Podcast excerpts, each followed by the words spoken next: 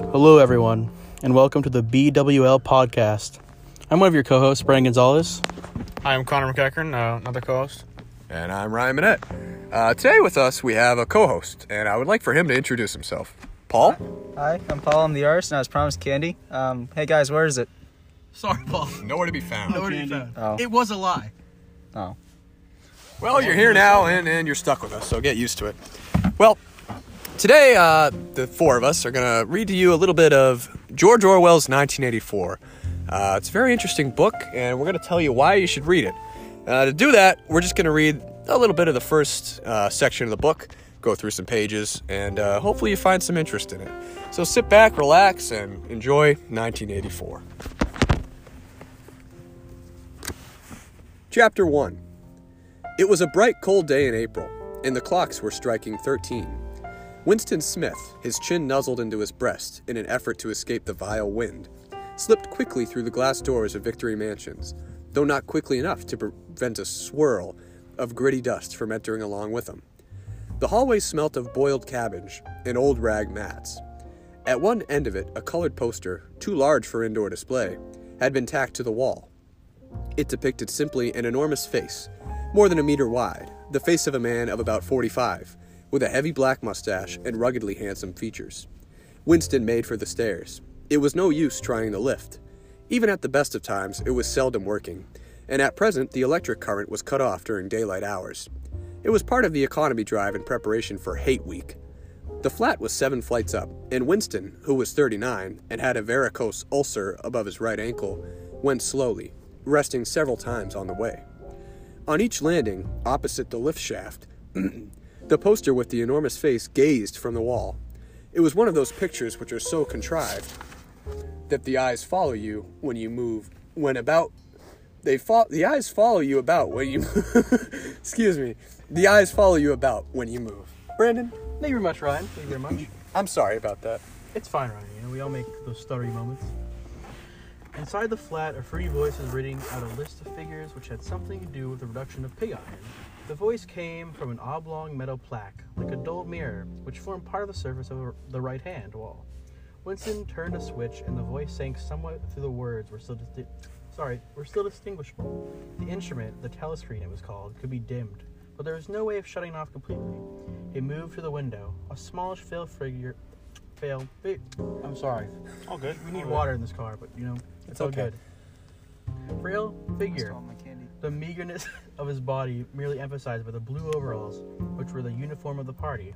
His hair was very fair, his face naturally uh, sanguine, his skin roughened by coarse soap and a blunt razor. And the cold winter had just ended. Outside, even though the shut window pane, the world looked cold. Down the street, little eddies of wind were whirling dust and torn paper into spirals. And though the sun was shining and the sky a harsh blue, there seemed to be no color in anything except the posters that were plastered everywhere. The black mustachioed face gazed down from every commanding corner. There was one on the house from immediately opposite.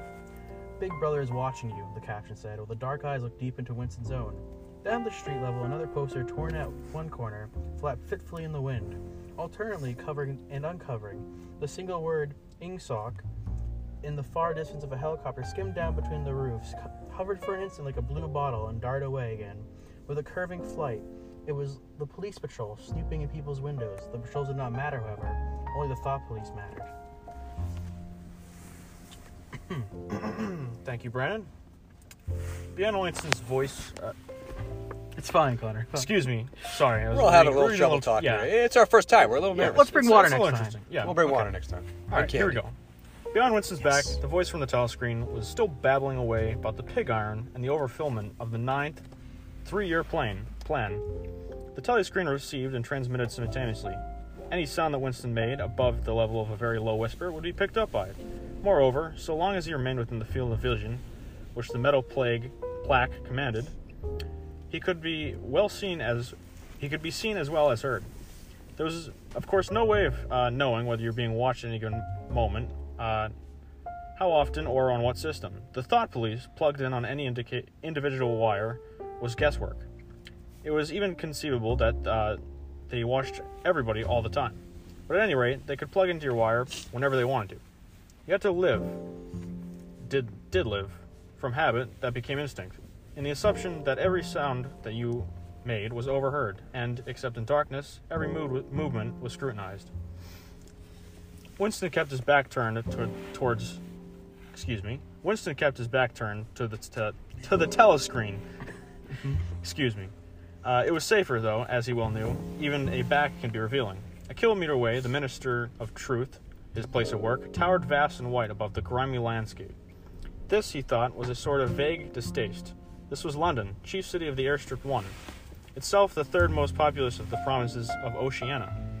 He tried to squeeze out some childhood memory that he should uh, tell him whether London had always been quite like this. Were there always these vistas of rotting 19th century houses, their sides shored up by, with bulks of timber, their windows patched with cardboard, and their roofs congregated iron, uh, their crazy garden walls sagging in all directions, and the bomb sites where the pla- plaster dust swirled in the air and the will- willow herb straggled over the heaps of rubble, and the places where bombs had cleared a path, a larger path, and there had st- strung uh, strung up some sordid uh, colonies of wood dwellings like chicken houses. There was no use. He could not remember. Nothing remained of his childhood except a uh, series of bright lit uh, tableaux, tableaux, occurring against no background and most unintelligent, unintelligible.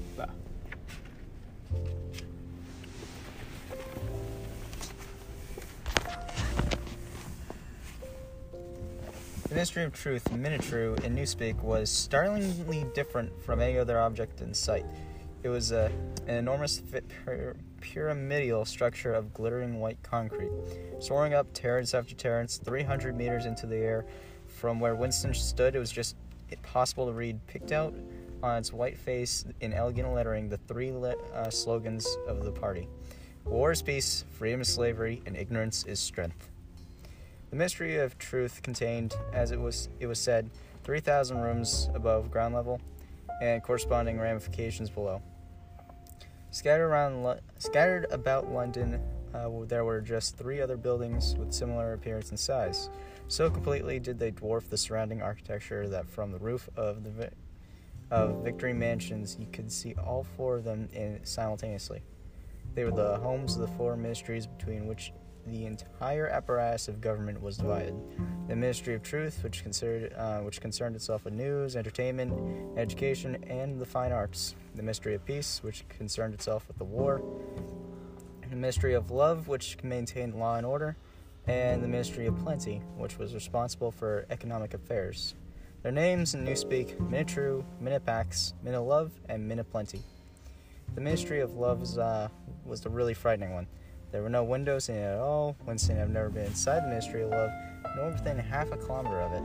It, it was a place impossible to enter except on official business, and then only by penetrating through its maze of barbed wire, entanglements, steel doors, and hidden machine gun nests.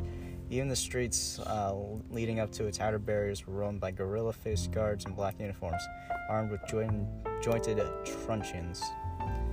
Winston turned around abruptly. He had set his face features into the expression of quiet, quiet optimism, which it was advisable to um, wear when facing the telescreen. He crossed the room into the tiny kitchen. By leaving the ministry at this time of day, he had sacrificed his lunch in the canteen, and he was aware that there was no food in the kitchen except a hunk of dark-colored bread, which ha- uh, had got to be saved for tomorrow's breakfast. He took down from the shelf a bottle of colorless liquid with a plain white label marked Victory Gin.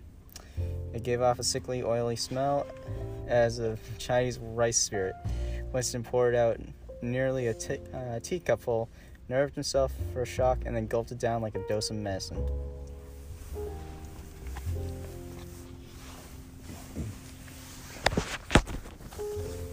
Instantly, his face turned scarlet, and the water ran out of his eyes. The stuff was like nitric acid, and moreover, in swallowing it, one had the sensation of being hit on the back of the head with a rubber club. The next moment, however, the burning in his belly died down, and the world began to look more cheerful.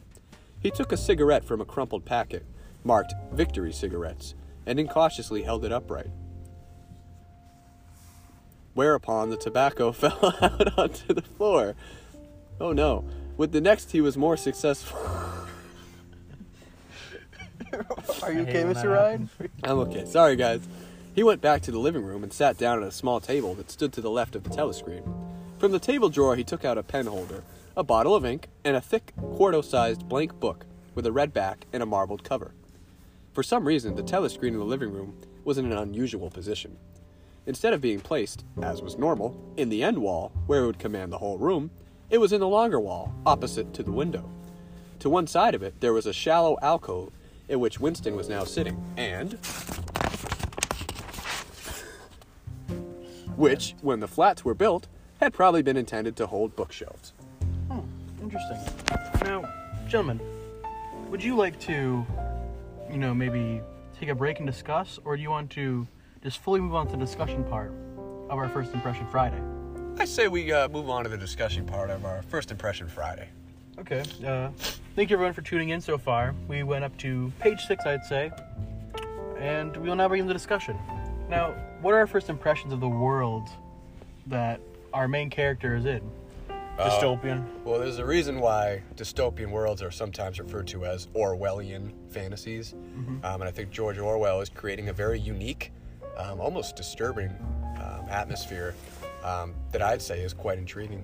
Uh, Yeah, I'm. It leaves you. It leaves you with a lot of questions, like Exactly. what are these ministries exactly? Who are the Exactly. thought police? Yeah. How did it get to this? And I know we're only on page six, but it leaves me wanting more. And I hope it leaves Yeah, the, the uh, listener wanting Even more. page one is such a like. I want to. It's a page turner. You really do want to keep going. Yeah, I want to Yeah. know what's happening in this world. I want to get to know it. You know, I want to know why it's like this. You know. You know, one thing rings true for me. Um, the fact that it states uh, every you live to you live in the know- with the knowledge that every move you make will be scrutinized. Any Mm-hmm. little thing you do is watched.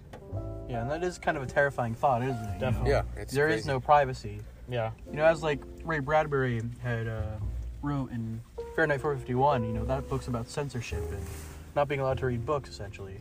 Yeah, you know, there's this one themes seems of to be like you're controlling your thought. you Yeah. know, censorship of thought, essentially. and there's themes human of life. censorship and privacy and personal freedoms and The ministry doesn't even have to censor it. You censor it yourself. I think that you know this may be is true, Paul. That's a really good statement. this may be relevant to today's society with you Yeah. know the debates over privacy and security and I think that Brandon when was this book created Um, let me see. I'll I can take a gander. Um, I'm not too sure. I'll, I'll look on the cover. If you could look it up for us, uh, Mr. Ryan, while I try and figure it out. I believe it's also like kind of. There's also the weird things that have been happening with over the internet um, recently. Just Mm. with people trying to kind of control it. Yeah, especially internet control. Especially, it was in uh, A- U- the UK of all places. Yeah. agreed I think it was called.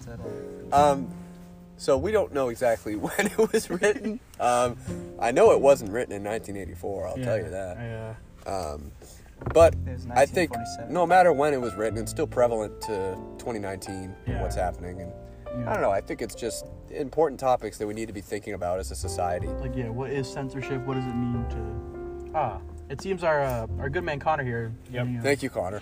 Has Looked up the date. now what is the date, Connor? Uh, date written was uh, 1948. Ah, 1984 was written in Ah, 1948. yeah. Oh, interesting. Yeah, Interesting. If we look at the time period that is, uh, you know, around World War II, that might Post give World us War some. II, yeah. I believe, if I remember correctly, um, this w- book was written as Orwell's fears of like what society could be if uh, from co- communism and uh, the Nazis. Yeah. Yeah, I, think- see that. That's what uh, a lot of like dystopian writing comes to. It's really like a real fear of what we could yeah. become. And I Yeah. think he, I think he was onto something, Yeah. maybe. Yeah. I don't know. There's something to be said about like the um, Big Brother. He's a Yeah. giant tower who watches over you, Mm. and like I, and you know, I, as weird as a, of a comparison as it is, it reminded me of just like Jesus before having any context of what this man was. He was a man, but like I feel that this ma- uh, that Big Brother is scarier than a man who is dying on a cross. Something about that. He has more like symbolism, is what you're Yeah. saying. yeah. Yeah. I could see that. I think whereas Jesus was uh, a benevolent figure, that Big Brother may be malevolent, and we don't necessarily know that. But I think if we continue reading, We'll really get to the that we re- may get to the bottom of who Big Brother is and what the society. Um, He's the like a fear. ce- he's the centerpiece is what I mean. Like, exactly. He's somehow Yeah. I agree with you. Yeah. scary. So, I think that's a good wrap up, everybody. You know, Yeah. Good place to stop. you know, I think this is a good book to read. I'm enamored by the first couple pages and, Me as well. and paragraphs and just the world that's being built, especially the use of you know the uh, you know, show don't tell. Exactly. Mm-hmm. Yeah, I think he's a very talented writer, and I'd be interested in reading more of his works. Yeah. Animal Farm. Oh yes, He that's did, another. yeah, that's, another one. classic. Maybe on a future episode. Yeah. we'll Yeah. Animal Farm. Uh, closing statement from anyone? I would not want to live there. That is fair, Paul. That's Yeah, a that's- fair that's definitely assumption. a fair I agree. I agree. Do not want to live in the 1984 timescape. Airship one. Yeah, airship Well, one. thank you for joining us on our first uh, BWL podcast. We hope you enjoyed. Please tune in in the future. Have a great day. Do I get my candy now? Yes, you do, Paul.